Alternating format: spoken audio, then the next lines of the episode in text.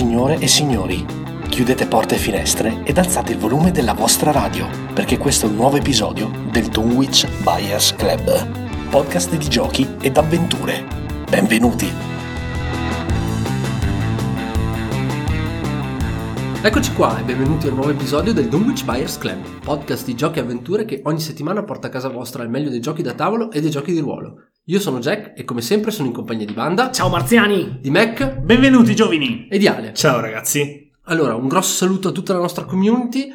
Eh, ormai le vacanze sono un ricordo lontano, ci siamo buttati a capofitto su una nuova stagione del DBC. Stiamo giocando a manetta, stiamo facendo giochi che sono molto importanti per eh, proprio il mercato del 2018, in primis Root che ha praticamente eh, mandato in tilt i nostri giovani Banda e Ale. Ve ne parleremo settimana prossima, state con noi, il gioco è stato pubblicato come gallery sul nostro profilo Facebook, ha fatto moltissimo successo, ha fatto un grande successo anche su Instagram. Mamma mia ragazzi abbiamo quasi sforato i 100 like su Instagram con la foto della plancia invernale. Cioè, Esatto, questo Che è ci ha- bellissima che è peraltro, bellissimo, eh. bellissimo. Questo ci ha confortato del fatto che il gioco sta prendendo veramente piede. Purtroppo ci sono dei limiti eh, linguistici eh, parec- abbastanza pesanti. Detto questo, svisceriamo tutto eh, settimana prossima, quindi state con noi, mi raccomando.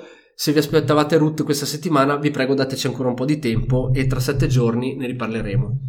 Detto questo, ringraziamo i nostri Patreon come sempre che ci sostengono, ci danno una mano, partecipano alle discussioni e settimana scorsa hanno avuto modo di eh, apprezzare la seconda puntata della nostra rubrica esclusiva per loro che si chiama Ale's Corner. Una rubrica in cui Ale ehm, fa l'unboxing in, eh, in soggettiva, è come se foste proprio voi ad aprire la scatola. voi ad aprire la scatola Esatto. Eh, di esclusive Kickstarter in arrivo in questo autunno. Quindi questa, eh, è arrivata, questa rubrica è arrivata alla sua seconda edizione. eh, però, ragazzi, c'è ancora dell'altro in arrivo, quindi state con noi e ricordiamo, eh, è necessario per accedere a questa classifica, que- classifica per accedere a questa Questo rubrica sì. e a questo contenuto speciale, è necessario un pledge di almeno 3 dollari al mese. Inoltre siamo ben felici di confermare la nostra presenza dopodomani, sabato 8 settembre, a Crema Nerd. Venite a trovarci. Crema Nerd si svolgerà in una piscina, quindi ci sarà anche la possibilità di fare il bagno, tempo permettendo, e di insomma divertirsi con noi eh, in formazione quasi completa. Noi che guarderemo gli altri E di, prov- nuotare. sì, e di provare soprattutto Keyforge ragazzi perché mi porto dietro tutti i mazzi apposta per farvi le demo di Keyforge in anteprima. Perfetto, quindi se siete stati incuriositi da quello che abbiamo detto settimana scorsa, Questo è il momento giusto. È il momento giusto, venite tutti quanti a Crema Nerd, vi aspettiamo. Quindi grazie ancora a tutti voi, grazie, anco- grazie anche a tutti quelli che ci seguono sui social, grazie a quelli che ci mandano messaggi, ci scrivono, noi siamo sempre qui, facciamo il meglio che possiamo, siamo tornati naturalmente tutti quanti eh, nei, nostri, nei nostri lavori di tutti i giorni, quindi abbiamo magari un po' meno tempo, però cerchiamo di fare, cerchiamo di servire tutti, cerchiamo di dare una risposta quanto prima possibile, non vi preoccupate se rimanete qualche oretta senza la risposta, qualcuno arriva, non vi preoccupate. Detto questo, ragazzi, mi sembra il momento di iniziare con i giochi e direi di iniziare, eh, come sempre con Banda, con un gioco che eh, ha caratterizzato, eh, sapete benissimo se ci seguite da un po' di tempo, il DBC dal suo inizio. Perché noi, aprile 2017, quando abbiamo iniziato, noi facciamo sempre ogni mese la, mh, la BGG Top 50 dei, gio- dei giochi più giocati al mondo. E per tantissimo tempo, al primo posto, intoccato, prima del- dell'eruzione di Azul, è stato Terraforming Mars. Terraforming Mars è un gioco che noi abbiamo avuto modo di provare Al Genos Day del 2016. Esatto, abbiamo fa- io ho fatto un paio di partite anche ehm, al Magno Gatto, Tana del Goblin di Vicenza, che saluto ragazzi, sempre idoli grandissimi. Ehm, Ale ha avuto modo di giocarci verso Natale. Sì, beh, ci ho giocato sia con i ragazzi di Lunigo che quelli di Alonte, quindi sì. E fino adesso il gioco aveva fatto fatica un po' a trovare una collocazione, anche Spazio perché anche proprio. era... Ricordiamo comunque che tra tutti noi Ale era, era stato il più lungimirante perché l'aveva messo nella sua classifica di giochi preferiti del- dell'anno vero, scorso, dell'anno scorso. mentre noi l'avevamo completamente scagato. E invece, eh, grazie al fatto che Banda finalmente ci ha giocato e se n'è innamorato, eh, ci siamo guardati un po' dritti dritti nelle palle degli occhi e ci siamo detti, beh ragazzi, è il momento di mettere i puntini sulle i e di parlare di questo Terraforming Mars, perché magari tanti di quelli che ci ascoltano lo vedono alle convention, lo vedono in negozio e dicono, ma vediamo, non so, il DBC ne parla sempre nella classifica, però boh, alla fine non ne parla mai. Com'è questo gioco? Come non è? Beh, insomma, banda, è il momento di svelare il mistero. Eccomi qua, ragazzi, dopo averlo praticamente perculato per tantissimi mesi. Tu? via- No, beh, in realtà, cioè, No, alla fine no, dopo beh, di buon impegno sì, tutti, Abbiamo eh. preso il suo aspetto peggiore, che è più- quello più conclamato, che è la brutta grafica, la brutta componentistica, e la il- proprio il fatto dei materiali scadenti. La scarsa ergonomia. Esatto, scarsa l'abbiamo, l'abbiamo gi- mal giudicato per questo, eppure eh, farò questo intervento in tono serio e solenne perché devo dire la verità, questo è un gioco, è quello che io chiamo un instant classic, cioè è un gioco che tranquillamente è uscito e si è piazzato a- con a destra Puerto Rico, a sinistra Agricola, è praticamente nel- nell'Olimpo secondo me degli Eurogame perché è un gioco di una bellezza straordinaria. E per fortuna ho deciso di mettermi a praticamente farmarlo proprio quest'estate, anche perché in loggia è stato il gioco dell'estate. Ogni giorno c'era la bisca di Terraforming Mars Certo. in 5, quindi ho giocato in realtà con giocatori molto bravi, tra cui appunto il, il- il solito Pippo Bortolotto, e, e ho potuto capire molte cose prima di andare in montagna e farmarlo invece con eh, praticamente Il la prof. gente il prof, esatto.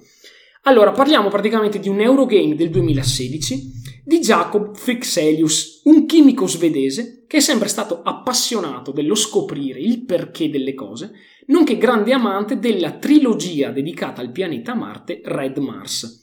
Ha deciso così, siccome è sempre stato appassionato fin da bambino, del- ehm, fin da bambino dei giochi da tavolo, di autoprodurre un gioco con i propri fratelli. Tra l'altro, poco cristiana la famiglia di Frixelius. I fratelli si chiamano Enoch, Jonathan e Daniel, e lui si chiama Jacob, Sì, figuriamoci. Uno spin-off della Bibbia. Ecco, uno spin-off della Bibbia praticamente. Jacob o Jacob? Beh, io lo chiamo Dipende Jacob dalla nazione.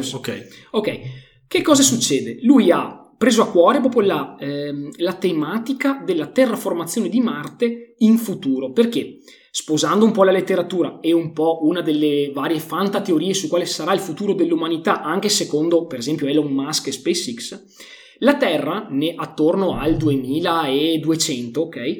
eh, avrà praticamente esaurito ogni possibile conflitto a livello mondiale e si verrà a fermare una sorta, si vorrà fermare, a formare scusate, una sorta di governo unico, il cui scopo sarà quello di permettere alla razza umana di sopravvivere all'esaurimento veloce delle riserve del, del nostro pianeta, mandando ehm, in- in- come si può dire, Cioè, delle spedizioni ren- su per- Marte per renderlo praticamente Abitabile. vi- abitabile. Ovviamente questo richiede lo sforzo di tutte le società di tutto il pianeta. Ecco che i giocatori in Terraforming Mars vanno a interpretare il ruolo di megacorporazioni di, di vario genere, per esempio banche, oppure eh, di estrazione mineraria, oppure di esplorazione spaziale, che hanno il compito di ricevere dei fondi da questo governo mondiale per praticamente terraformare il pianeta Marte e la corporazione che riuscirà a vincere su tutte le altre otterrà il premio, probabilmente in denaro e riconoscimenti, maggiore.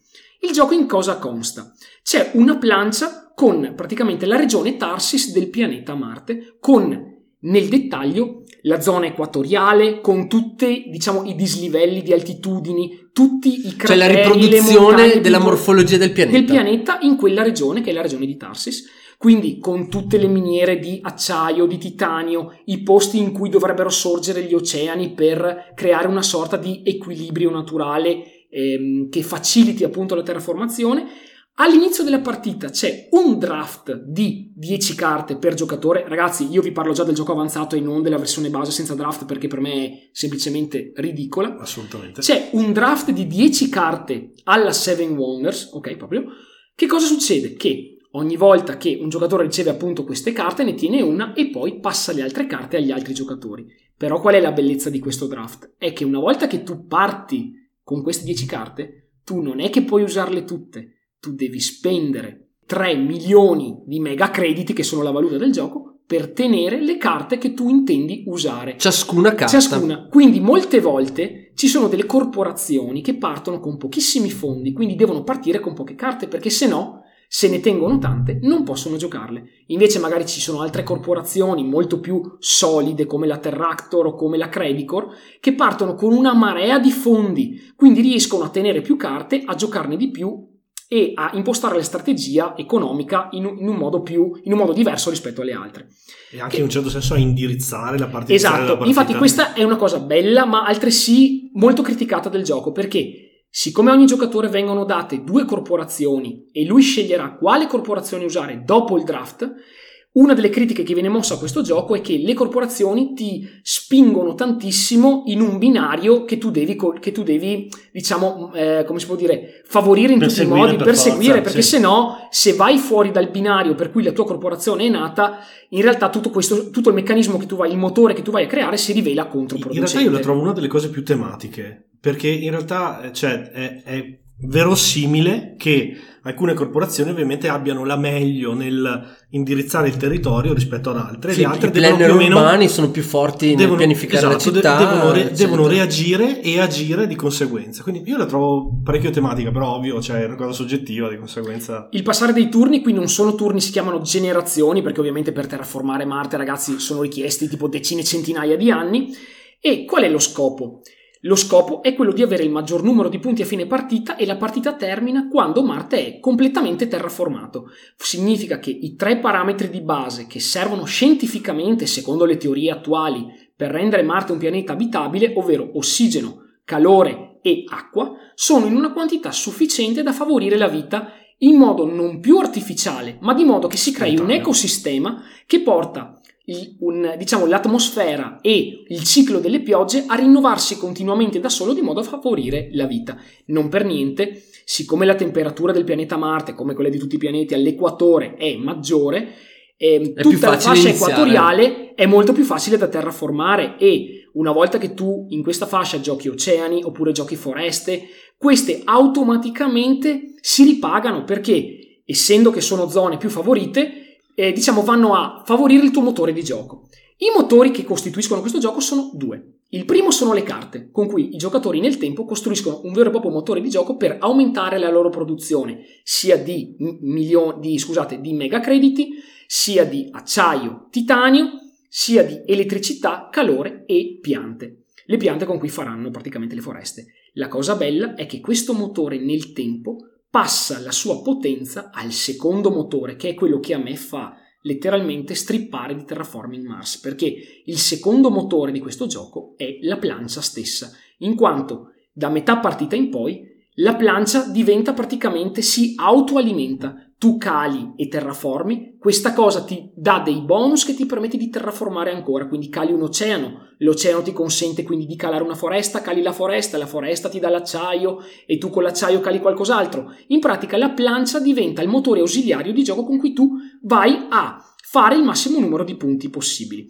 E la cosa secondo me eh, magica di questo gioco qui è che è in realtà semplicissimo. La parte più hard è ovviamente conoscere tutte le carte, ma quando che voi sono che sono tipo 240, 250 carte, ma è ovvio che quando voi vi, appre- vi, apprestate a giocarlo, voi ve ne dovete fregare di conoscere le carte perché nessun giocatore nelle prime tre partite conosce tutte le carte, semplicemente lo si gioca e si impara a riconoscerne il valore semplicemente farmando partite, ma le regole di base, carte escluse, sono semplicissime, tant'è che onestamente quando me l'hanno spiegato Credo di aver fatto al massimo una domanda, ma per il resto ho giocato tranquillamente e anche quando io l'ho spiegato ad altre persone non ho visto in loro nessun tipo no, di in effetti, dubbio, difficoltà, niente. In, effetti confermo questa cosa qua. Eh, sì, concettuale. Ecco, è, è molto, secondo me invece la cosa molto difficile è riuscire a calibrare il tuo gioco per quella che è poi la condizione di fine partita, nel senso tutti quanti contribuiscono a, a, all'innalzamento della temperatura, all'aumento dell'acqua e all'aumento del calore. E all'aumento del calore. Sì, scusa, e l'ossigeno. Ma, e dell'ossigeno. Ma quanto questo va spinto in relazione alle condizioni di fine partita è secondo me molto difficile. Però, ripeto, si tratta di difficoltà che vi trovate ad analizzare un po' più avanti nella vostra esperienza di giocatore, perché all'inizio siete così preoccupati di far funzionare le carte che riuscite a comprare, perché come detto Banda è impegnativo spendere 3 crediti, 3 i mega ultra crediti per carta, per cui naturalmente ogni giocatore, anche i più bravi, all'inizio dovranno concentrarsi sul far funzionare le carte, anche perché se non fai funzionare le carte non funziona la plancia, se non funziona la plancia rimanete inchiodati perennemente perché non fate economia, non riuscite a giocare carte, non State riuscite a schia- sviluppare. schiavi del- della, della vostra plancetta. Eh sì, Ecco, esatto. la cosa più hard, diciamo, la cosa più difficile che io ho visto da comprendere è il modo in cui le tessere che voi piazzate con cui terraformate il pianeta in realtà poi danno punti, perché c'è un preciso rapporto Eh tra sì. le foreste e le città che consente anche a giocatori che piazzano solo strategicamente città in certi posti in realtà di acquisire un bel gruzzolo di punti. Ma queste sono cose da gioco avanzato che io vi consiglio semplicemente di scoprire al- Però giocando. cioè, bisogna, giocando bisogna fine. comunque dire che il gioco è molto profondo, quindi non è che possiamo sì. eh, darvi una, un'illustrazione di quella che è la profondità di questo gioco perché è impossibile, dovremmo farne, dovremmo fare Anche una perché- puntata di due ore. Esatto, credo che eh, proprio riallacciandomi a quello che diceva Banda all'inizio, avendo delle mega corporazioni che hanno, come dire, già una strategia, un imprinting di strategia, si tratta di capire come funziona questa strategia e di come renderla efficace eh, fa- facendo funzionare il proprio motore. Ecco. Quindi credo che la curva di apprendimento delle regole in quanto tali sia breve, ma il mastering poi del gioco invece richiede molto più tempo, Ecco, no? per dirvi, per dirvi, nonostante appunto uno possa dire, eh, ma la corp, eh, ma l'aleatorietà delle carte, questo e quello, a questo gioco Pippo non ha mai perso. Cioè, abbiamo tutte le Pippo partite Ri- Pippo Pippo Bortolotto, Pippo mai ragazzi, perso. nostro, nostro caro Ok. amico, eh, grandissimo gamer, giocatore che è andato a fare gli europei, eccetera, eccetera, eccetera. Devo dire che a questo Cioè- gioco qua non si, non si scappa. Se uno è bravo, È bravo, È cioè, bravo. so che i- i- quando No, tu no, vedi da fuori dici, vero. eh, ma perché ti sei tenuto le carte che magari, non so, hai avuto culo ad avere certe carte? No, ragazzi, Sì, ma- perché il draft in realtà non perdona, cioè, il, il bello è che io ho giocato sia in due che in tre che in cinque. Quando tu sei in due è, è scacchistica la cosa perché tu sai che le carte che tu dai all'avversario poi te- ti tornano tutte tranne una. Invece, quando giochi in 5 e alla loggia ho sempre giocato in 5, una volta che tu dici addi- lasci una carta, addio. non la vedi più. Non la vedi più perché è una carta che tu, se la volevi tu, sicuramente qualcun altro la prenderà Se prima di te. magnata. eh. Quindi è molto più difficile in tanti giocatori. Però la cosa bella è che con l'andare del tempo tu compri sempre meno carte e usi sempre di più la plancia, che a un certo punto diventa Una proprio creatura viva. una cioè. creatura Sì, sì. viva. È una, cosa, è una cosa pazzesca che si può spiegare solo proprio giocandolo. Cioè, a un certo punto il pianeta si terraforma da solo, anche perché i parametri che servono per rendere Marte abitabile, eh, Frixelius ha fatto in modo che, come scientificamente è ritenuto, in pratica vanno in combo. Cioè, con l'aumentare dell'acqua e l'aumentare della temperatura e dell'ossigeno, si crea anche nel gioco stesso un, Un circolo per cui Mhm. L'aumentare del calore fa sciogliere i ghiacci degli oceani e quindi l'acqua scorre più facilmente e l'acqua aiuta il circolo delle piogge. Con l'aumento dell'ossigeno e il formarsi dell'atmosfera aumenta la temperatura del pianeta che a sua volta scioglie l'acqua e tutto così. Quindi ci sono delle fasi della partita in cui alzando un parametro in realtà ne vai ad alzare un altro.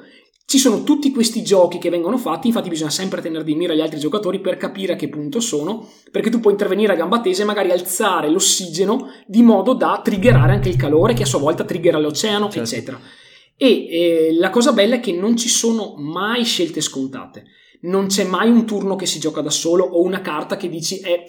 Anche È, se ci è sono troppo forte. Tipo, le carte più forti del gioco costano tanto e tu devi avere i coglioni proprio di dire ok, ho preso una carta che costa, non so, 36 milioni di mega crediti, ok? Ma la devo comprare e quindi la pago 3 e dopo devo pagarla 36 milioni e quel turno lì non fai altro. Cioè Eh ti sì. basi su quella carta lì. Infatti molte volte l'altra cosa stupenda è che tu prendi le carte, ma per scartarle non darle agli altri. Eh sì. Tu le prendi e delle 10 carte magari ne usi in media 3-4. Le altre 6 dici, beh, le metto negli scarti, così gli altri giocatori Beh, non per, le per usano. quella che è la mia esperienza, 3-4 carte è già tanto. Eh sì, pensati che Bagi, Bagi, che è il presidente della Sì. loggia, in pratica andava via sempre con 6, io non so come facesse, cioè lui 6, tengo 6 e io ero lì tipo, eh va bene. Devo, devo Eh, chiedere una cosa, eh, Ale, invece perché questo gioco eh, ti ha stupito in maniera particolare l'anno scorso, già l'anno Perché, scorso? Per quanto sia un gioco di, di analisi e in cui devi ehm, analizzare bene quello che fai e come lo fai, c'è tantissima interazione al tavolo. Sì. La fase di draft, che è fondamentale, secondo me non dovrebbe neanche essere una regola opzionale,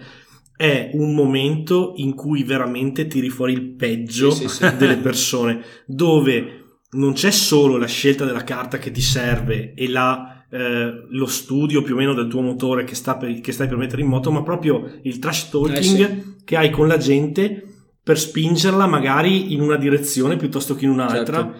E nel cercare con questo metodo di capire cosa vogliono fare per agire di Ma conseguenza. anche perché tu nel draft iniziale sai le corp di tutti. Esatto. Quindi tu cosa fai? Ti tieni una carta, poi guardi il tuo vicino a cui la stai passando e cominci a sobillarlo del tipo eh, guarda che devi tenere quella carta perché sennò Jack con la Credicore fa il macello, Cioè, te lo dico. Guarda che ti ho passato ti ho- una roba che passato se non, una che se non eh sì. prendi sei un Beh. pazzo.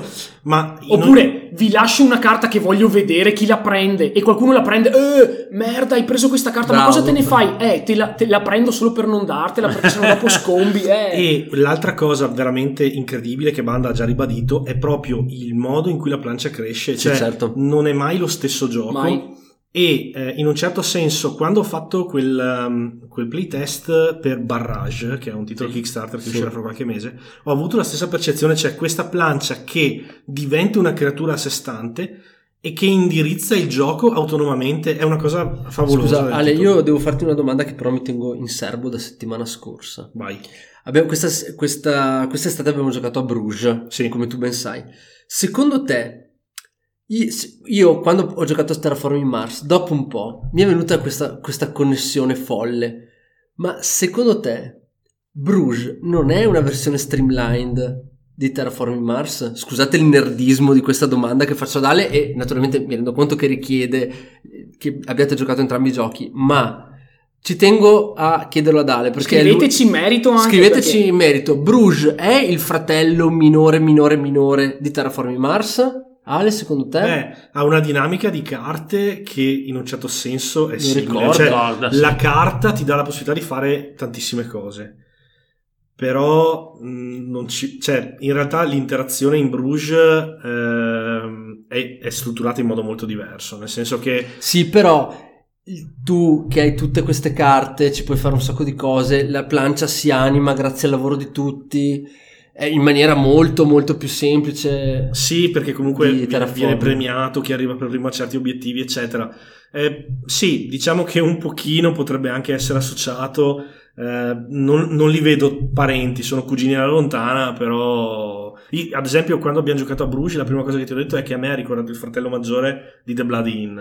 Perché Sì, E quindi, diciamo, non so se è tutta una casta familiare. beh, diciamo che sono quei Però, giochi dove... Ragazzi, da Bladina, Terraforming È Mars è un po' lunga, è eh, un po' lunga, lunga, eh, è po' cioè dal, lunga. dal medioevo Beh, di gente che ammazza e squarta al- a terraformare Marte. Ma eh, diciamo che eh, il discorso interessante è l'uso delle carte per costruire dei micromotori che variano sempre radicalmente Quello di partita sì, in quello, partita. quello è vero, quello non ci avevo Questo pensato. è, il- quello è vero. questa è la cosa che mi ha fatto dire: Ah, questi giochi sono parenti. Perché eh, se vi piacciono, se vi piace creare, eh, questi giochi vi danno la possibilità di farlo in un modo incredibile con tut- solo quello che avete in mano. Riuscite a eh, creare tutta una serie di meccanismi per cui eh, fate funzionare dei motori totalmente fatti in casa. Cioè, utilizzate solo carte che vi arrivano e dovete intelligentemente strutturare il vostro turno e i vostri- le vostre risorse per averne sempre di più. È chiaro che Terraforming aggiunge tutto il discorso della plancia che non c'è in Bruges, Una Esatto. complessità maggiore. però questo aspetto secondo me è fondamentale. Perché in Bruges tu metti in moto le tue carte, qui invece giochi qualcosa su una plancia che ti risponde e che Eh ti sì, crea qualcos'altro. che è la cosa è la magia Che è la- è quel- esatto. ma l'altra poi, poi l'altra cosa che proprio mi ha ucciso è il fatto che ogni giocatore in Terraforming Mars ogni turno può fare una o massimo due azioni e c'è la corsa per le milestone e i riconoscimenti ma ce ne sono solo tre liberi di ognuna del tipo quando voi conseguite un determinato eh, traguardo del tipo avete tre foreste Sì, oppure- questo è uguale a Bruges. Ah, esatto, voi potete spendendo 8 milioni di megacrediti dire faccio 5 punti a fine partita e una volta che sono stati esauriti 3 di questi slot nessun altro li Esatto. prenderà. Il punto è questo, molto spesso voi nel turno vi potrete, avrete davanti agli occhi diversi scenari e con, vo- con le azioni a vostra disposizione che non sono tutto tranne che poche, Cioè, sono tutto tranne che tante. no, non sono così poche. ah, cioè sono tante a disposizione. Sì, ma tu puoi farne due. Eh, ma tu puoi farne E due. tu a un certo punto dici: con questa azione, per esempio, posso fare tot punti e così e colà, però non metto la milestone, ma del resto, in tutto il prossimo turno non vedo nessuno che potrebbe inficiare il mio gioco e rubarmela. E invece, Puntualmente. puntualmente c'è uno che con la prima azione fa l'achievement Eh, sì. e con la seconda ti incula la milestone, Eh. tu rimani fuori e perdi la partita per quei 5 punti. E questa cosa, una volta che tu hai giocato tante partite di Terraforming Mars, ti macina il fegato. Cioè tu Eh, lo so, infatti, no, no, ma Guardi, ti assicuro, questa roba anche, di- ti, banda, ti assicuro, anche dopo due partite, questa è la roba che ho trovato più punitiva è in assoluto. incredibile perché tu dici per tutta la partita rimani dici ah, con rimpianto di dire oh mio dio perché non ho fatto la milestone ho voluto Sì, fare sì. i punti subito e non sono Sì, andato oppure, Ma- oppure ti sveni, lo fai e poi non ti serve una cippa, Esatto. come Eh, è Eh, successo. no è che alle volte alle volte anche tipo la prima azione magari per te è obbligatoria perché devi fare quella boh. ma la seconda Tipo, se non fai la milestone, magari devi mettere una città che comunque ti dà un buon punteggio, perché sai che se non la metti tu, La metterà qualcun, qualcun altro, la Classico. metterà. Ed è tutto così questo gioco. Cioè, prendi una Sì. cosa e devi lasciarne un'altra e ti, e ti piange il cuore ed è tesissimo fino alla fine.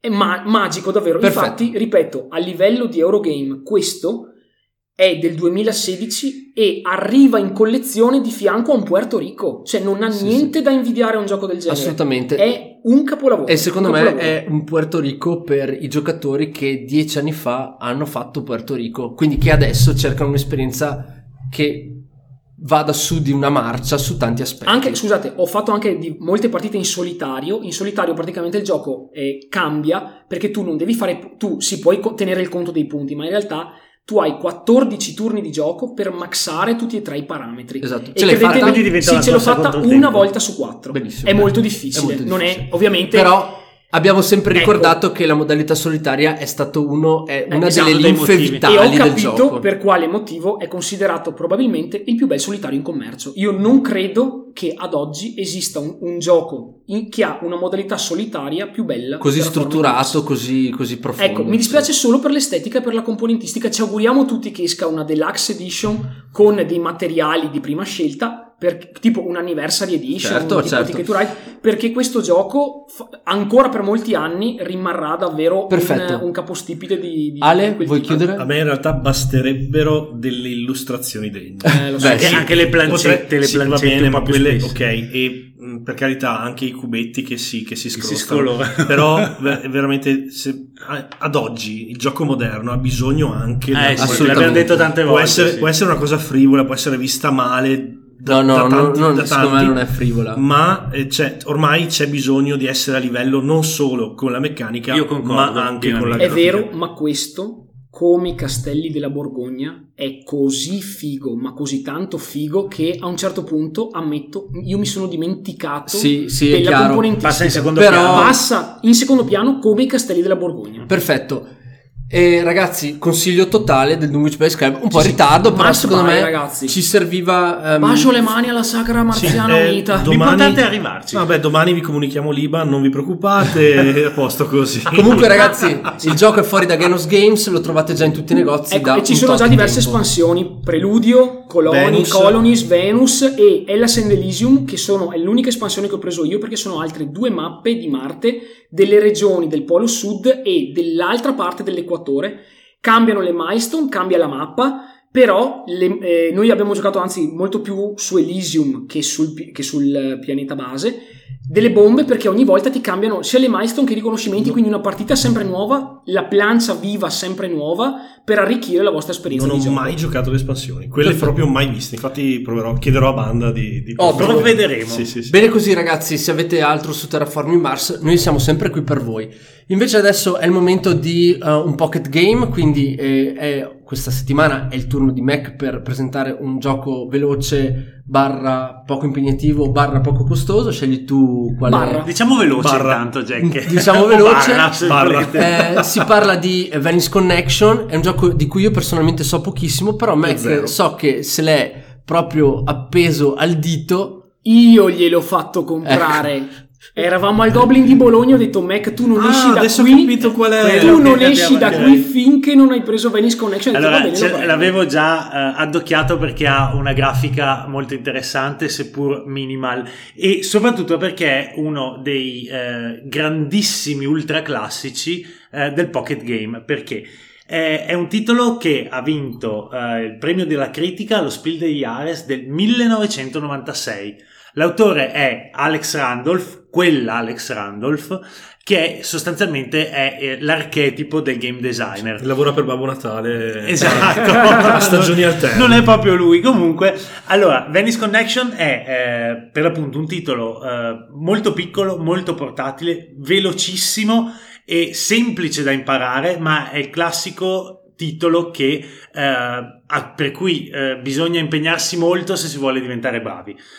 A dis- la scatoletta è ultra minimal perché contiene 16 tessere di cartoncino che rappresentano i canali di Venezia. Semplicemente da un lato delle tessere I c'è canali di Venezia, Gio. Esattamente, proprio qui. Da una parte del, del cartoncino c'è il canale dritto e sull'altro lato un canale a L, un angolo. Lo scopo del gioco eh, è ehm, quello di chiud- essere il primo giocatore a chiudere un circuito completo del canale, posizionando le tesserine. Allora, come capite bene, uno apre la scatola, si trova queste 16 tessere e dice ma cosa ci faccio? Cioè dopo due partite ho esaurito le combinazioni. E invece no, la bellezza di Venice Connection è proprio questa, cioè che la- il disporre le 16 tessere secondo le regole che le tre regole in- in- di numero proprio che adesso andrò a enunciarvi lo rende un'esperienza quasi scacchistica a livello di strategia. Dunque, eh, Si gioca solo in due? solo in due, esclusivamente in due. Al proprio turno si possono giocare da una a tre tessere, rispettando le seguenti regole. Vanno posizionate una adiacente all'altra. Ok? Si devono fare quindi delle file perché devono, vanno poste in linea retta, non si può fare una L sostanzialmente. Non si può andare neanche in diagonale. E neanche in diagonale. Almeno una di queste tessere deve attaccare or- ortogonalmente ad una tessera preesistente. Questo ovviamente significa che io non posso mettere due canali a T perché si bloccherebbero, ok? Bloccherei il flusso del canale. E mh, di fatto queste- con queste tre semplicissime regole si crea una possibilità strategica altissima. Infatti, come dicevo prima, lo scopo del gioco è quello di chiudere il canale, ma a volte può esserci uno dei giocatori che eh, capi- guarda la plancia, guarda le, le tessere che sono rimaste e capisce che non è possibile chiudere il circuito. A quel punto può annunciare e dire eh, non è possibile chiudere il circuito. In quel momento il suo avversario giocherà da solo e utilizzerà le tessere rimanenti per cercare di chiudere il, il circuito attualmente sul tavolo. E se ce la fa? Se ce la fa, vince lui. Se non ce la fa, l'accusatore, diciamo, vince la partita. Ora, Vince il gufo. Vince il gufo, esatto. Eh, tenete presente che la- una partita, quando dura veramente, veramente tanto, perché è combattuta fino all'ultimo pezzetto, dura 10 minuti. La maggior parte delle partite dura fra i 5 e i 6, veramente cronometrati proprio. E ehm, la cosa stupenda di Venice Connection è che eh, lo apri, inizi a fare le prime 5-6 partite e dici, boh, vabbè, sì, sembra un giochino, no? Poi a un certo punto, come raccontava Banda eh, proprio qualche giorno fa, e ti scatta qualcosa dentro, incominci a vedere le potenzialità del gioco e l'esperienza e la profondità del titolo veramente vanno eh, nella stratosfera. Come in Terraforming Mars. Come Terraforming Esatto, Mars, l'ha detto esatto. Mac, generalmente come tutti gli astratti, perché gli astratti hanno questa componente. Tu all'inizio ne vedi la superficie, fai 10 partite e ne vedi la superficie. A un certo punto, per una magia, l'astratto proprio ti fa vedere, cioè si toglie, eh, come si può dire, la, La grafica, maschera. La maschera, esattamente. e ti fa vedere il metagame vero che c'è dietro e lì non smetti più di giocarlo. Vi dico che eh, io ho giocato moltissimo con eh, la mia ragazza Giulia, eh, che è una belva scatenata a questo gioco perché mi bastona regolarmente e sarà perché ho vissuto a Venezia, sarà perché è un architetto, ma fatto sta che anche nei momenti diciamo in cui io penso di avere la partita in pugno, lei riesce a, paz- a piazzare una tessera che mi manda completamente in bomba e mi, mi- mi fa, mi fa finire sostanzialmente in un vicolo cieco e lei riesce a piazzare il, il punto vincente. E c'è da dire una cosa, eh, la grafica eh, che appunto all'inizio mi aveva attratta è veramente iper minimal, eh, perché sono- ci sono questi canali Sì. colorati di azzurro e tutti eh, gli elementi tipici di Venezia che è vista dall'alto, in questo caso quindi i tetti, eh, le, Certo. cal- le callette eccetera, che sono disegnate in bianco e nero. Iper semplice. Un- una bellissima cosa è però che nessuna di queste eh, 16 tessere con 32 facce eh, è uguale all'altra, cioè abbiamo 32 facce diverse. eh, Ma e come avviene è la distribuzione vario. delle tessere iniziale? Scusa? È tutto scoperto, Jack. Ah, scegli le tu. 16 C'è anche la faccia tosta, Mac. C'è anche Quella la ce la devi mettere tu. C'è anche la faccia da culo, dillo. Quella ce la metti Ah, sicuramente bene, tu. Signora, suo figlio ha ha la faccia come il culo. E dobbiamo Citazione dire- a flaga. dobbiamo, devo dire No, che Enrico Ambrosi si incazza. Ah, sì, giusto. no, eh, scherzi a parte, veramente il, il setup non esiste, Jack, perché tu apri la confezione, Sì. metti le 16 E tessere sul campo, tu puoi partire con una tessera, con due tessere, con tre tessere, rispettando le regole e ogni turno ne giochi da una a tre, però almeno una ne devi giocare. Certo. E che dire ragazzi, il- se questo gioco è un- considerato uno degli iperclassici, uno dei capolavori di Alex Randolph, un motivo c'è.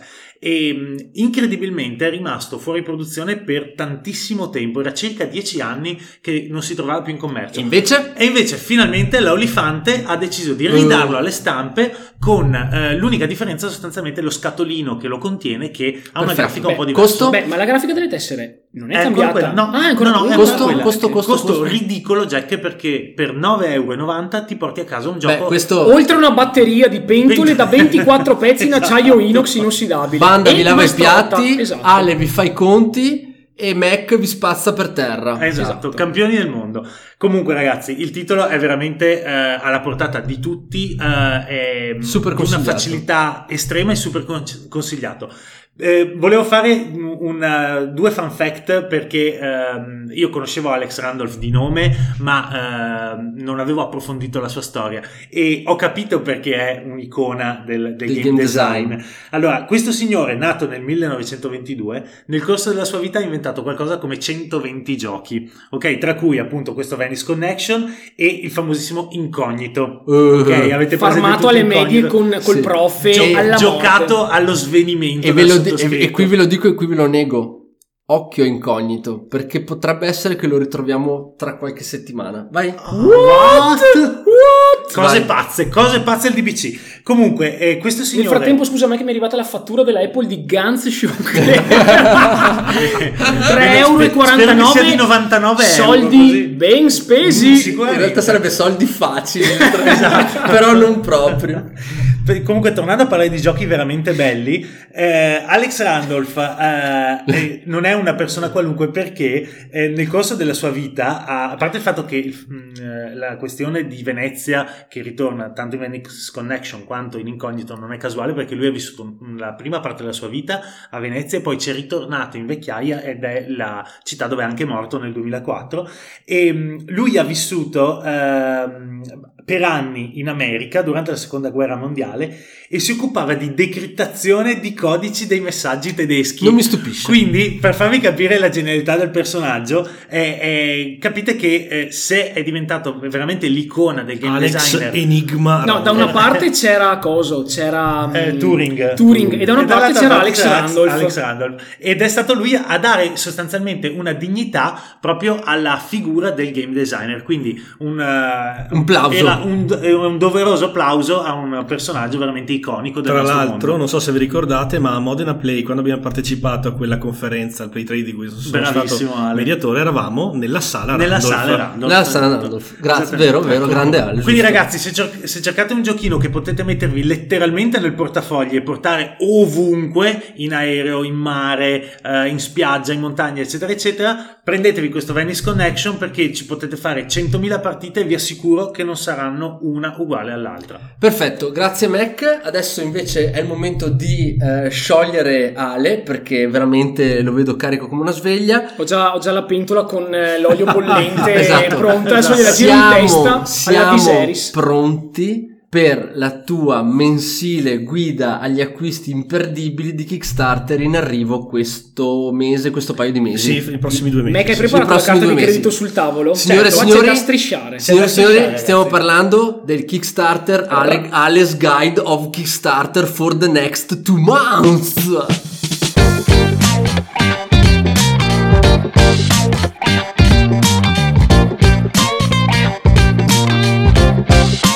Non so, mi sono inventato il momento.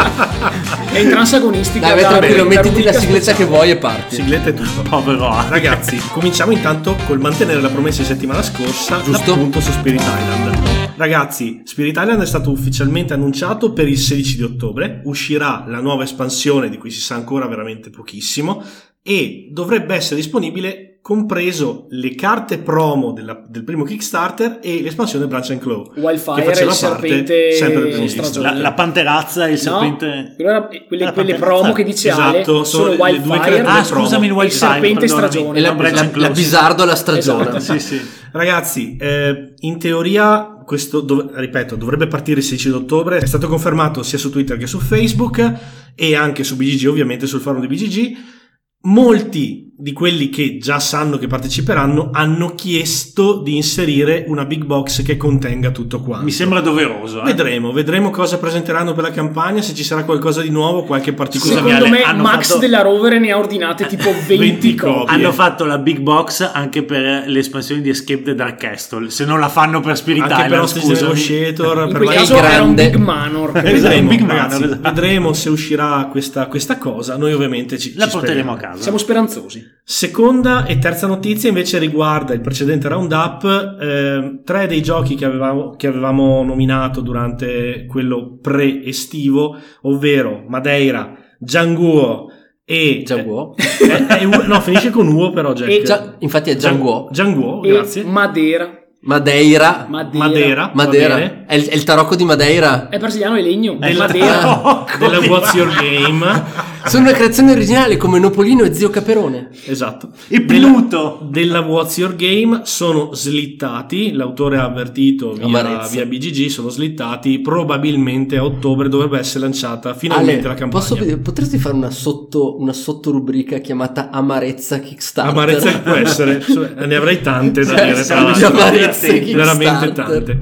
Infine, una- l'ultimo gioco che avevamo nominato era The Dead Eye, l'occhio morto, quello di- con la grafica di Van Zyl, il- l'artista Non sudafricano. ricordo bene. Eh, è stato anche questo eh, è slittato alla fine di quest'anno perché hanno portato la, la demo alla Gen Con Ah. e pare abbia avuto un ottimo riscontro da parte del pubblico Molto quindi ancora più curioso Eh, vedremo insomma ecco piccola nota dei precedenti, dei precedenti titoli Vai con la polpa, adesso, Ale, adesso vediamo polpa. settembre-ottobre cosa ci, ehm, cosa ci presenterà The Alice Kickstarter Guide for the next two months. Eh, potremmo fare l'espansione di Epic Spells, Esatto. Wars of the Battle Esatto. Wizard. Va bene. Allora, il primo è The Artemis Project, gioco in partenza, che- campagna in partenza il 12 di settembre della eh, Grand Gamers Guild, che è un editore americano indipendente, curato da Daryl Chow, come la razza di cani, Chow Chow, credo. Eh sì, C'è scritto CHO. Chow. sono loro. Cane cinese, quindi devi chiedere a Jack. Già autore di, Classico cognome di Hong Kong. già autore di Overbooked, in realtà credo sia canadese, non vorrei dire una stupidaggine. vabbè, di origine, Ale, cosa ti vabbè, devo dire, cioè. Livello di spannatura per Jack? Ma cosa c'entra? Lasciamo Lascia perdere, lasciamo lascia perdere, perdere. lasciamo perdere. Ci siamo- sono troppe, siamo già nella Ci sono zone. ci sono troppe spiegazioni da sì. dare. Artemis Project è un gioco di piazzamento dadi con costruzione e motore di gioco, nel quale i singoli giocatori si trovano a gestire una comunità stanziata su Europa, la luna ghiacciata eh, di Giove, e devono competere per il mantenimento della loro colonia. L'approvvigionamento di cibo, le- la parte di difesa, Un guardie, survival. dicendo. un survival non proprio, non- Gestionale è competitivo. un gestionale competitivo. Ottimo. me. Appezzamento dadi. Eh, anche perché devi gestire anche la parte di esplorazione subacquea e esterna. Infatti Quindi- la doppia plancia mi sembra molto interessante, È, eh, Ale? è molto, è- cioè graficamente è molto attraente. È il Guns Sean Clever dello sci- del sci-fi. Cioè è un No, gioco bello Poi, praticamente. vabbè che ormai No. quando, quando sento piazzamento dadi, ragazzi, un Ragazzi, pochino... Guns. Ormai il Gun- dire è il Guns Sean Clever è come dire è il Michael Jordan del. Eh sì. Ma cioè, cosa stai sì, dicendo? Ormai non si usa più dire in ballo Jordan sei il Michael in una Jordan frase di qualcosa, insieme a si dice, Sean sei il Clever. Guns Sean Clever, non so, del Io marketing. mi ritiro ufficialmente Cioè, da il questo top, podcast dopo il questa, top. dopo questa vabbè. fesseria. Ok. Buono E, comunque. eh, comunque vabbè, gioco super interessante eh, anche perché i dadi sono nello stesso tempo i vostri lavoratori, vengono tutto quello che voi gestite avviene attraverso i dadi. Sono molto curioso di vedere come funziona meccanicamente. non costa neanche un miliardo, forse. In teoria no, anche perché la scatola è compatta. Alla fine sono tanti dadi, però vedremo. Ovviamente bisogna aspettare Mm. una, de- una decina, no, sei- una settimana, 12 settembre, quindi una settimana Benissimo, e ne sapremo di più. Ottimo, super. Proseguiamo, data non meglio precisata, fra settembre e ottobre u- uscirà Shadow Tactics Blades of the Shogun. Ma male Ma quei il giochi. gioco da tavolo del videogame? Gioco Sì, da tavolo ispirato, al, No, ispirato all'omonimo videogame, un gioco alla Commandos, Sì. quindi cooperativo, eh, abilità peculiari di ogni singolo personaggio, s- un po' strano il player count perché da 4 a 6 giocatori. Ah, veramente? Beh, su un Sì, cooperativo lo possiamo anche tollerare. E con eh, non ho ancora capito se con Overlord o meno. Credo di no comunque. Overlord vuol dire un È il giocatore- master che fa il Magari O con un app, o con app. così. È un gioco di eh, Gergely Kruppa, edito dalla Antler Games, che è una un casa di ungherese. 40.000.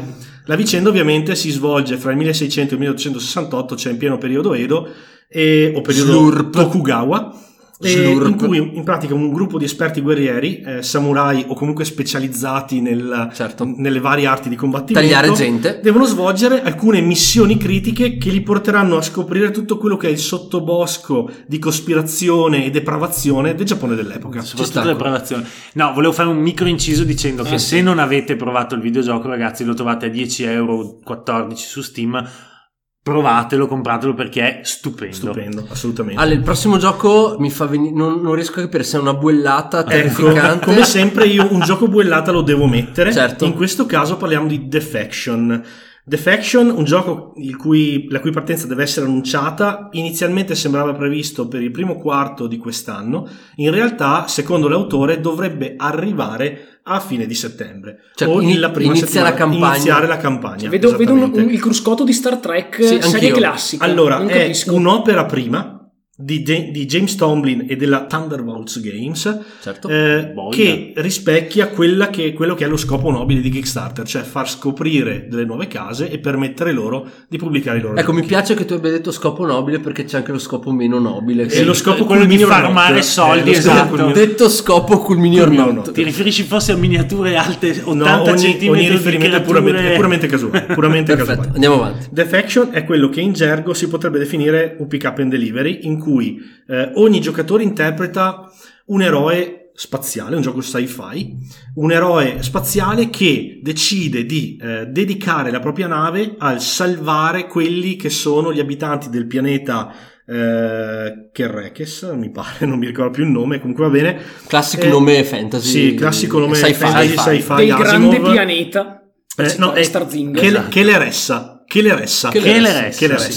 Poco. In pratica è pianeta in cui sta, si sta combattendo una guerra terribile a- per le risorse sanguinosa, e questi sanguinosa. nobili, nobili pi- Senza eh, capitani vanno a prelevare Senza le scrupoli. persone per portarle nella parte più esterna dello spazio eh, insomma, E schiavizzarle poi nei loro settori di poi, origine. esatto, poi ovviamente se per farlo riescono a completare qualche contratto oppure a contrabbandare merce che altrimenti non potrebbero a contrabbandare prendere qualche appalto. Tipo, l'uranio esatto. impoverito, queste cose. tanto qui. meglio, ci si guadagna anche qualcosina. Bene.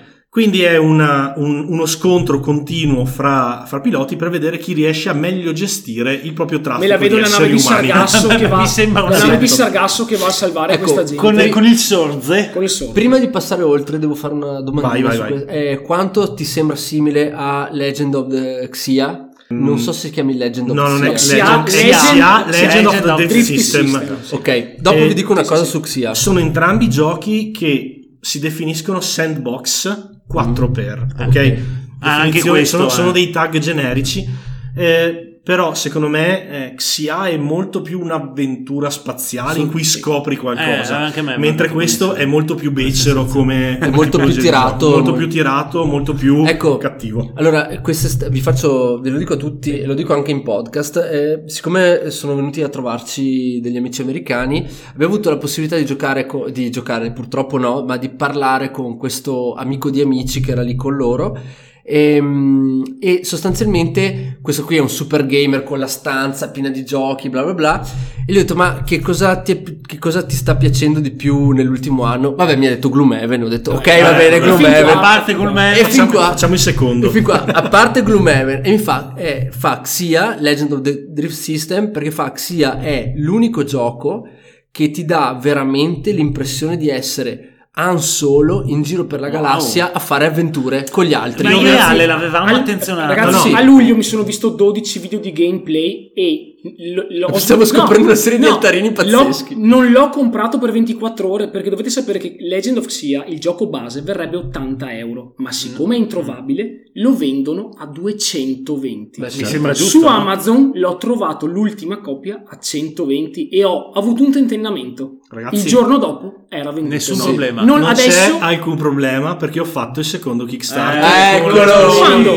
L'hanno lanciato credo 5 mesi, 4 mesi fa e io ho fatto il Kickstarter, quindi arriverà Non- e, DBC. ragazzi, tutto in Tutto diretta. questo non era preparato. non era ragazzi. preparato. Ne- cioè, la mia idea di. Comunque, È, è il ecco, classico cilindro Ragazzi, dal quel cappello. gio- quel gio- Sì. allora, quel gioco lì è proprio spaziale Sì, sì. in tutti i sensi, solo che ovviamente, come in tutti i giochi di quel genere lì, c'è un'alea. Or- Sì. cioè, quello che ti succede, Beh, beh. tu devi badare la storia e non a vincere perché Eh, se hai no... tanti modi per mitigarla, eh, ma tanti se modi. fosse per farlo. divertente come l'alea che c'è tan- in- tanto dado, tanto tiro, quindi sì. Beh, Sì, diciamo che comunque a me, sì. sta- a me è stato detto che comunque la cosa stupenda è che ci sono un sacco di modi per Sì, sì. vincere E, e ognuno fa e l'interazione c'è, però fino a un certo punto Posso- eh, vai vai vai. In pratica tu in questo gioco praticamente puoi fare semplicemente quello che porta le merci, ma allora la tua partita diventa vado da A a B, Da da, A B a B, C, esatto. da C a D, quindi fai, magari vinci, però non è una cosa emozionante. Uno invece si mette a fare il Capitan Harlock,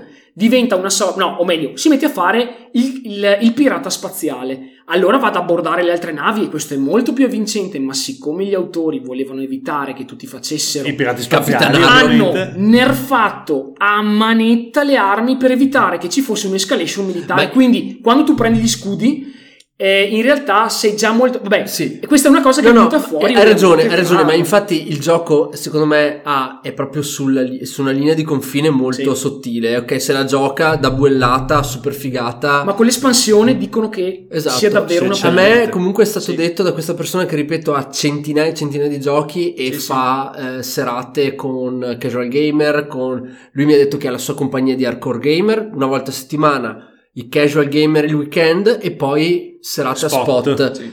Quindi una persona che gioca tantissimo, tra l'altro eh, ormai sulla cinquantina, quindi un po' di esperienza ce l'ha, mi ha detto che questo gioco nell'ultimo anno è stato per loro Il top. il numero due, perché vabbè, Gloomhaven inarrivabile. L'autore però- di Xia attualmente, ormai da 5 anni, sta lavorando ad Aridia, altro titolo che doveva partire ancora nel Q1 di quest'anno, titolo super narrativo di cui abbiamo parlato addirittura a dicembre del Sì. 2017 Pensati. e che sta finendo di sistemare perché vuole essere una sorta di avventura gioco di ruolo in cui voi dovete proprio vivere un intero mondo, Mm. ok? In un sistema Green Legacy. Vi rimando alla puntata di dicembre del PD. Ale, scusa, io eh, rico- ricomincerei con la tua carrellata Sì. perché ti spiego perché. Perché il foglio che hai davanti mi sto, Eh, è di una bellezza lo che so. oserei definire Sembra, sembra strappalacrime. Oceania della Allora, Disney. Esatto. Allora, il 25 settembre, anche questa data già confermata sia dagli autori sia dalla Mr. Caddington che ne cura la grafica, Oh, là. e sono sempre loro, ragazzi. Uscirà Cosette Forest. Eh, sono Lina Cossette e David Forrest. Eh, usci- verrà lanciato su Kickstarter Tidal Blades, Heroes of the Reef. Oh là. Ragazzi, tra l'altro nel titolo c'è un part 1 Ah, che dai. potrebbe lanciare, diciamo, una serie di giochi applicati a Sì, questo Ale, gioco. se quello è il tabellone, io non ho più gli occhi. Quello è il Cioè, tabellone, quello è il tabellone. Muoio.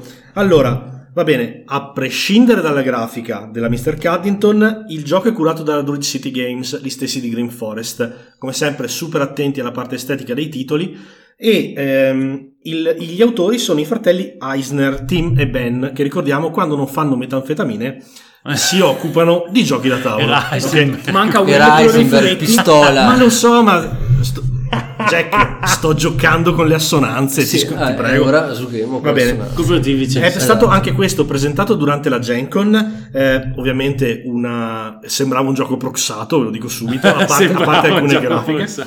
Eh, si tratta di un piazzamento lavoratori per 2-4 persone, ambientato nel caraibico mondo di Tidal Blades, creato per l'appunto come struttura portante del gioco. Mezzo Final Fantasy, mezzo Oceania. Esatto, nel gioco noi interpretiamo, i gio- ovviamente i giocatori interpretano dei giovani guerrieri che aspirano a diventare Tidal Blades, ovvero le guardie della regione di, di questi isolotti essenzialmente, le guardie nobiliari. Eh, eroi proprio votati a proteggere Island City, nome di una Mm. fantasia ragazzi. Vabbè, non è che si eh, può inventare ogni volta un nome so, fantasy. so. Mi cioè- viene in mente Waterworld e non è un bel ricordo. Eh, Si, No, basa, no, beh, si sì. basa sul roll dei dadi e l'abbinamento dei simboli con le quest da risolvere. Quindi un gioco in cui Mac sarà fortissimo. E nella crescita dei personaggi attraverso il- la continua modifica di tali dadi. Quindi voi Ah. acquisite nuovi dadi che vi danno ulteriori capacità e via dicendo. Tipo un mezzo dice building. Una quindi- specie di dice building, anche se in realtà il dado non lo modifichi a livello pratico come No, Dice no, Forge, tipo, cioè, fai ma ti, tuo ti crei un di dadi. esatto, ti crei un tuo pool di dadi. Eh, la grafica è strepitosa, super colorata, adesso non resta che vedere com'è La poi polpa. a livello meccanico. Eh sì, eh. Comunque un titolo che appena ne abbiamo visto le prime, le prime immagini, ancora ormai quasi più di un mese e mezzo fa, ha subito atti- attirato l'attenzione. Vedremo dai. Anche vediamo. perché non vedo molto testo, quindi magari si riesce a fare lo stesso il in te- italiano. Il testo è molto poco, ci sono Sulle però carte? tante carte Ah, che però ok. richiamano più che altro simboli e Mm. testo di tipo flavor. Sì, ok? perché la bellezza di questo gioco è difficilmente comprensibile. Ma devo chiederti una cosa: quando parte la campagna? Il 25 di settembre. Oh, che L'aveva detto, figata. non sei stato- Una- Che figata. Eh, lo so. eh, Ragazzi, tre, tre settimane scarse ci siamo. onestà, onestà. Bene. Vedremo. Bellissimo, questo è veramente un titolo. Intelligentissimo. Sì, veramente. Io credo Qua che. c'è scritto Palm Plaza. Jack. Palm Plaza. No, io devo dire che ehm, Lina Cosette e David Forrest sono anche gli autori della grafica del gioco di cui sto per parlare io, che è Santorini. Se non lo conoscete, eh, ve lo presentiamo. Se lo conoscete, probabilmente siete in tanti. Siamo qui per accogliere anche il vostro parere in questo, che è stato uno dei casi editoriali di Modena 2018, dove Cranio lo ha venduto, lo ha esaurito poco dopo. E ora il gioco è in ristampa. Dovrebbe arrivare a ottobre. Dovrebbe arrivare a ottobre. Eh, ce lo siamo procurato per vie traverse. Comunque, in- nel, nel corso dell'estate. Purtroppo Banda ormai è privo di un rene, quindi... Esatto. Beh, sì, con, con Rene di banda ne abbiamo tirati giù un paio. Comunque, eh, non di Beh, no, non è andata male, dai. Eh, detto questo, ragazzi, Santorini, ehm, inizio con un- un- una frase un po' scioccante. Non è il mio genere, non fa per me. però, però, però, io a me non piacciono molto gli astratti, ma con Santorini ho intravisto la possibilità comunque di divertirsi. E per questo ho deciso di prenderlo e di provarlo con Ora- tutti i player count. Ora è pronto per Polyphemus. Eh già. non lo so se sarò mai pronto per Polyphemus. Comunque, in Santorini cosa succede? Voi, c'è una griglia semplicissima 5x5, avete due lavoratori a testa, ogni turno muovete e costruite un pezzettino di torre. Ok? Chi arriva per primo in cima al terzo piano di una torre vince la partita. Le torri si possono anche chiudere con delle cupole rendendole di fatto delle caselle inutilizzabili. Questo è il gioco. Ve l'ho già praticamente spiegato. La cosa stupenda Boh, è che avete chiudiamo due- l'episodio, andiamo Esatto. a posto. Ciao ragazzi, posto, fine. la cosa stupenda è che avete due lavoratori a testa, quindi non diventa un, un Forza 4 perché voi potete muovere uno, costruire il turno dopo. Ale ha fatto ah, sì, un'espressione. adesso lo dico, adesso Sì, lo no, dico, lo stai so. sereno.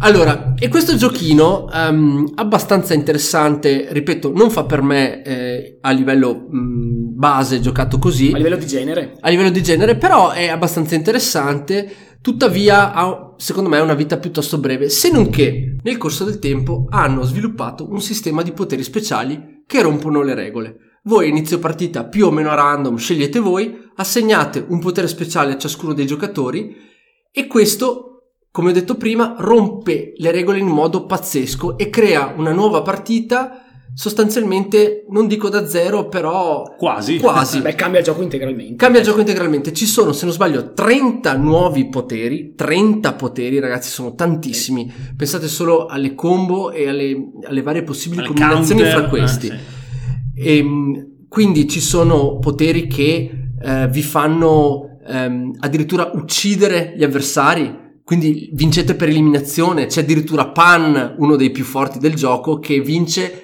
non salendo al terzo piano di una torre, ma semplicemente buttandosi giù dal secondo piano.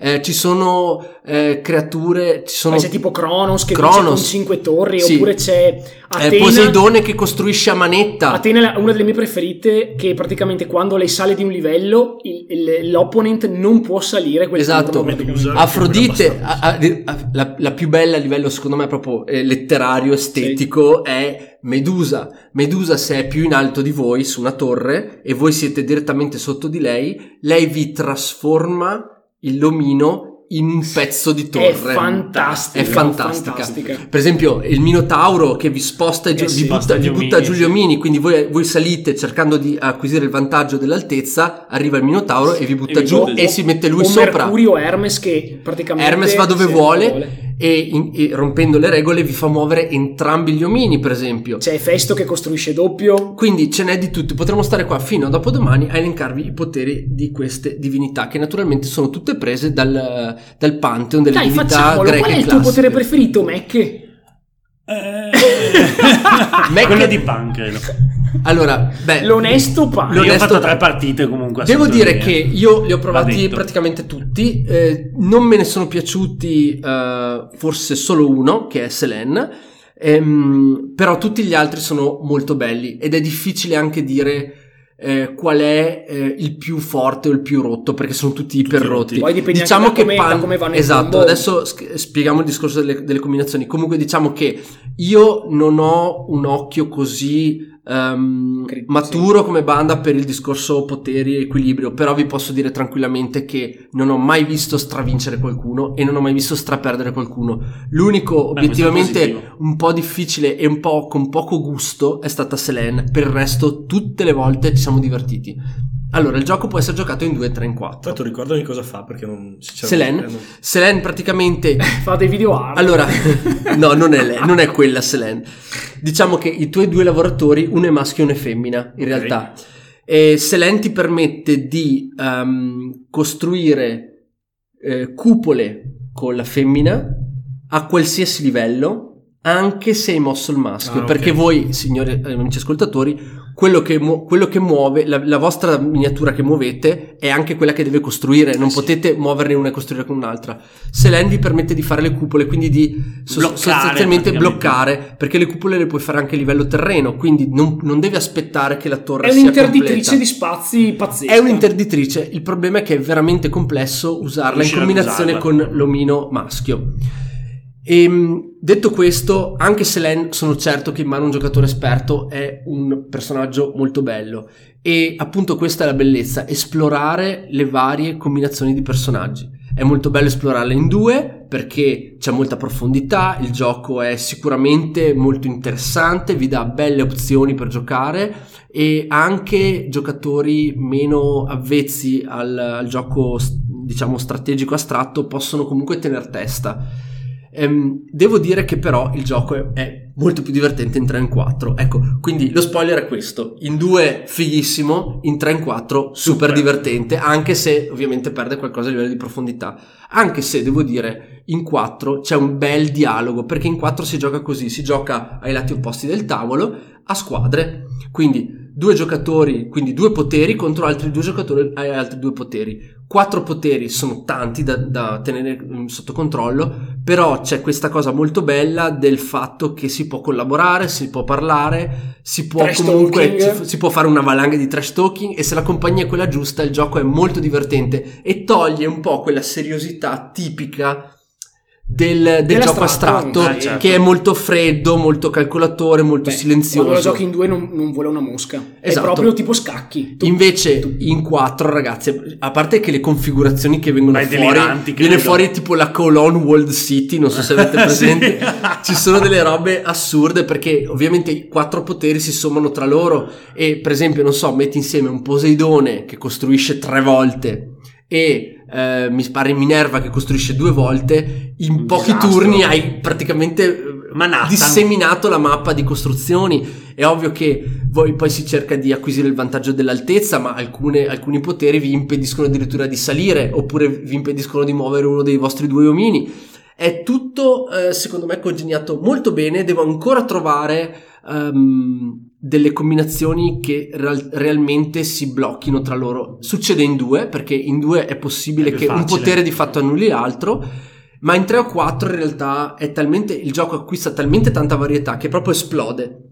Tra l'altro in 3 uno potrebbe dirmi "Sì, Jack, è un gioco eh, come dire, eh, un gioco astratto in 3 non si può vedere". E io vi dico "Eh, beh, sì, avete ragione in parte, ma anche no, perché sempre dipendente dai poteri che ci sono in campo e dalle skill dei giocatori, ovviamente il vostro obiettivo è quello di mettere in crisi il rapporto fra gli altri due. Ed è lì Certo. che capite di essere in vantaggio, quando gli altri due cominciano a litigare del tipo lo blocchi tu, no, lo blocchi tu, no, lo blocchi tu, e lì avete un bel vantaggio. E mh, devo dire che eh, riuscite anche a tenere abbastanza sotto controllo la partita, non quanto in due, ma abbastanza. In quattro ovviamente il gioco è un po' più cacciarone, un po' più divertente, un po' più trash talking, però io devo dire che abbiamo fatto se- almeno un paio di serate in quattro dove eh, le 3-4 partite di Santorini, signori, ci sono state tutte quante e ci siamo veramente divertiti. Abbiamo imparato il gioco, infatti poi quando scali e torni a 2 sei talmente abituato Eh sì. alle variabili impazzite da 4 che in 2 sei una belva perché devi, devi pensare solo a te e a lui.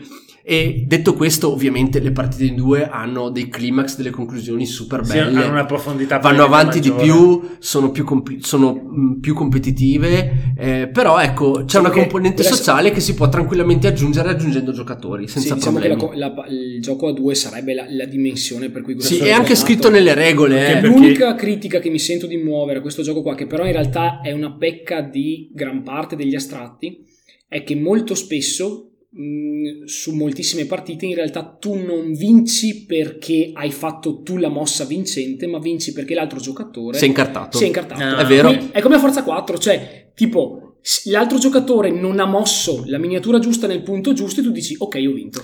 Beh, E ehm, questo capita in- molto, in- molto più rispetto al fatto che tu abbia intessuto una strategia tale che ti ha portato alla vittoria. In effetti, in, in alcune partite sei quasi portato a dire al tuo, al tuo avversario: Guarda, che se Eh, sì. muovi lì Un po' è di- finita. di eh. alpha player. Te lo- by the- cioè, tipo, glielo ricordi: Eh, sì. NB. Se muovi lì hai perso. perché vuoi continuare a giocare? Perché vuoi continuare Eh, a giocare, ma vuoi anche lo- metterlo sotto pressione sì. in realtà.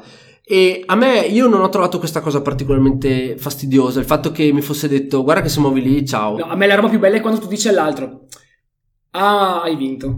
E, e tipo- Eh, sì. e guardi, e guardi altrove e lui fa "Co- Ah, ho vinto. Beh, in allora- quattro scateni tipo, l'inferno. comincia a guardare la scacchiera e tipo, ovviamente non è vero, però intanto tu ti hai Eh. messo il dubbio. Beh, infatti è, è quello il bello, e il bello è prendere il gioco con una certa filosofia, anche perché, ripeto, poi le combinazioni di poteri sono tali per cui le partite sono molto molto varie, molto diverse, anche i metagame cambiano completamente di partita in partita, quindi non c'è quella specie di script che si sì. sviluppa nel corso della partita se- come succederebbe se giocaste sempre senza poteri, il Mhm. che comunque è possibile Comunque, per i cioè, puristi. io ho visto anche video di tornei a cui partecipavano tra l'altro bambini di 10 anni quanto adulti di Sì, tipo sì. 50 se- e tutti giocavano ad alto livello. Secondo me questo gioco qua si presta come gli scacchi ad avere delle proprie aperture e anche dei piazzamenti. Sicuramente. Beh, Cioè, dipende- Il primo giocatore che piazza, piazza in un certo Beh, modo. perché questo è il primo vero ehm, astratto moderno che è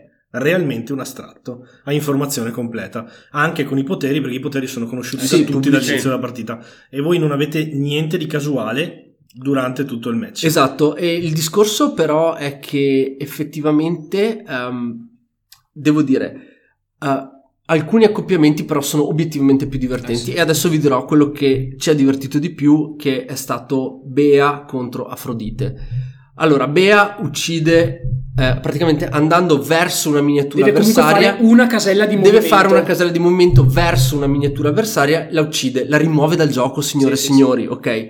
Mentre Afrodite non permette a un giocatore di staccarsi da se stessa. Quindi capite come funziona? Di fatto, Afrodite non può staccarsi da Bea perché altrimenti Bea la carica e la uccide. E allo stesso momento Bea non può staccarsi da regolamento Eh sì. da Da Afrodite. Afrodite. Quindi si sono formate perché ci è piaciuto talmente tanto questo abbinamento che ne abbiamo fatte quattro di partite. Le- continuavamo ad avere due coppie che continuavano a stare attaccate tra loro. Ma la cosa incredibile, quando hai Afrodite, il problema è questo: Afrodite dice che tu non puoi terminare il turno in una casella staccata da una lei. casella di Afrodite. Ma il problema è se tu hai due Afrodite vicine, permetti a Bea di caricarti l'altra. Eh sì, quindi certo. tu devi tenere le due Afrodite Distanti. Distanti. dalle parti opposte del tabellone. E tutte queste piccole logiche eh, che nascono con, le- con i vari accoppiamenti sono secondo me il vero cuore pulsante del gioco. Questo è il potere dell'astratto, ragazzi. Il potere della griglia e dell'astratto e del posizionamento. Diglielo Marcello, zio Tra. Vabbè, salutiamo naturalmente Marcello Marcello Bertocchi, eh, alfiere del- nostro, il nostro dell'astrattismo. super esperto di astratti. E devo dire che appunto Santorini mi ha abbastanza conquistato perché rimane molto profondo, allo stesso tempo riesce a essere casual, riesce a essere divertente soprattutto con 3 o 4 giocatori. Non abbiate il pro- non, non abbiate l'ossessione del controllo. Giocatevi un paio di partite a 4 un po' cacciarone, perdete a caso, autociulatevi perché è successo anche a noi. È tut- fa tutto parte del processo di apprendimento. Poi, quando giocate in due, le cose si fanno un po' più serie. Vedrete che tutte le partite 3-4 che avete fatto vi saranno comunque utili, ve lo assicuro. Detto questo, ragazzi, sono curioso di sentire i vostri abbinamenti preferiti di Santorini. Il mio ricordo è Bea contro eh, Afrodite. E detto anche il gioco delle coppie. Esattamente. Ehm, però ci sono tantissime altre cose pazze che nascono giocando a questo gioco e, e ripeto, livellano abbastanza il, il campo di gioco e ripeto, non abbiamo notato anche Banda che comunque ha un occhio un po' più allenato del mio per cercare i disequilibri fra i vari poteri, anche lui non, ha, non mi ha detto di nessun, gio- di nessun potere che risulta rotto o No, assolutamente ingiocabile. chiaramente anche ci sono sul web un sacco di Teorie, controteorie, eccetera, perché certo. ci sono per esempio appunto i personaggi come Medusa e come eh, Bea, Bea che uccidono gli altri e Pan che sono i più discussi, specialmente Pan perché appunto lui scende giù da un- dal secondo livello e vince la partita. Allora c'è la corrente del tipo è un personaggio sbagliato, è inarrestabile, invece ci sono, c'è una nicchia di pro player di Santorini che ti spiega per filo e per segno come aggirare questo problema. No, Anche- nessuno dice che eh sia sì. semplice, però in realtà se hanno creato questo personaggio significa che c'è modo di counterarlo. E anche perché poi dipende da chi ha Esatto, contro esatto, Pan, perché ci sono esatto. dei poteri che secondo me Pan lo, lo disarcionano con poco sforzo e ci sono degli altri, degli altri poteri che invece richiedono veramente grande skill Eh per controbattere a questa cosa, ma Pan è un po' un'eccezione che Esatto, conferma la sì, regola. sì. Per il resto tutti i poteri che ho notato, ripeto, sono divertenti, si, com- si combinano abbastanza bene con gli altri in media. E. Comunque il, alcune- il manuale, ragazzi, vi dà già Sì, dei si suggerimenti per gli Ecco, abbinamenti da non fare. perché Importantissimo, se acquistate la versione non cranio, dovete assolutamente leggere solo le istruzioni in inglese, perché Eh sì. la traduzione italiana è sbagliata Sì. in 3-4 casi e sbagliare il potere, la descrizione Eh sì. di un potere è devastante. Io infa- Giochi un altro gioco. Infatti, un paio di volte non ci tornavano proprio dei, dei meccanismi. Siamo andati a vedere l'inglese. L'inglese era completamente completamente diverso. diverso. Quindi, se prendete la versione tra virgolette multilingua, che Quella che pot- io, sì. potreste già trovare online da qualche parte, forse anche in alcuni negozi, ricordatevi: non leggete i poteri in italiano. Le regole base, sì. Ma i poteri leggeteli in inglese, fatevi tradurre da qualcuno se eh, avete Tanto bisogno. sono poteri veramente Sono tre La- righe. La Cranio dà la possibilità di scaricare i regolamenti dal suo sito. Sì, io spero che la Cranio riscriva completamente le regole in italiano perché sono e che lo scriva sbagliate. soprattutto meglio di Sagrada. Ecco, questo mi sento di dirlo, amici della Cranio, siete mitici, ma ragazzi a regolamenti è una roba da mettersi mani nei Beh, allora, no, ecco, attenzione, quello che ha detto Banda riguarda Sagrada. Per quanto riguarda Santorini, le critiche che ho mosso non sono relative assolutamente alla versione cranio, Ma quella multilingua. ma a quella multilingua. Quindi io spero che la cranio faccia un buon lavoro, sono sicuro che rimedierà alle inesattezze eh, di eh, Sagrada con un- uno splendido regolamento in italiano per Santolini che uscirà, riuscirà in ottobre in italiano per tutto il mercato nostrano. Speriamo bene. E con questo detto ragazzi, anche questa settimana è tutto per il DBC. Dobbiamo congedarci, ragazzi. Dobbiamo congedarci. settimana. Banda torna a giocare a Terraforming Mars. E a, e a- e a chi- e a chi forge proxy. E anche Forge Proxy. Mac torna a, gio- a farsi eh, distruggere dalla sua morosa Venice Connection. E a guardare i video Ale torna- di Cyberpunk. Qualcuno si stupirà, ma torno a giocare a Yokohama. Addirittura. Io invece mi lancio in eh, Indian Summer che ragazzi aspetto la sfida con, s- con Cottage Garden. E con questo ragazzi io sono Jack. Io sono Banda. Io sono Mac. E io sono Ale. Noi siamo il DBC e come sempre ci, vediamo dall'altra parte. Grazie a tutti e alla Ciao. prossima. Ciao, ragazzi. Ciao ragazzi. Ciao ciao ciao.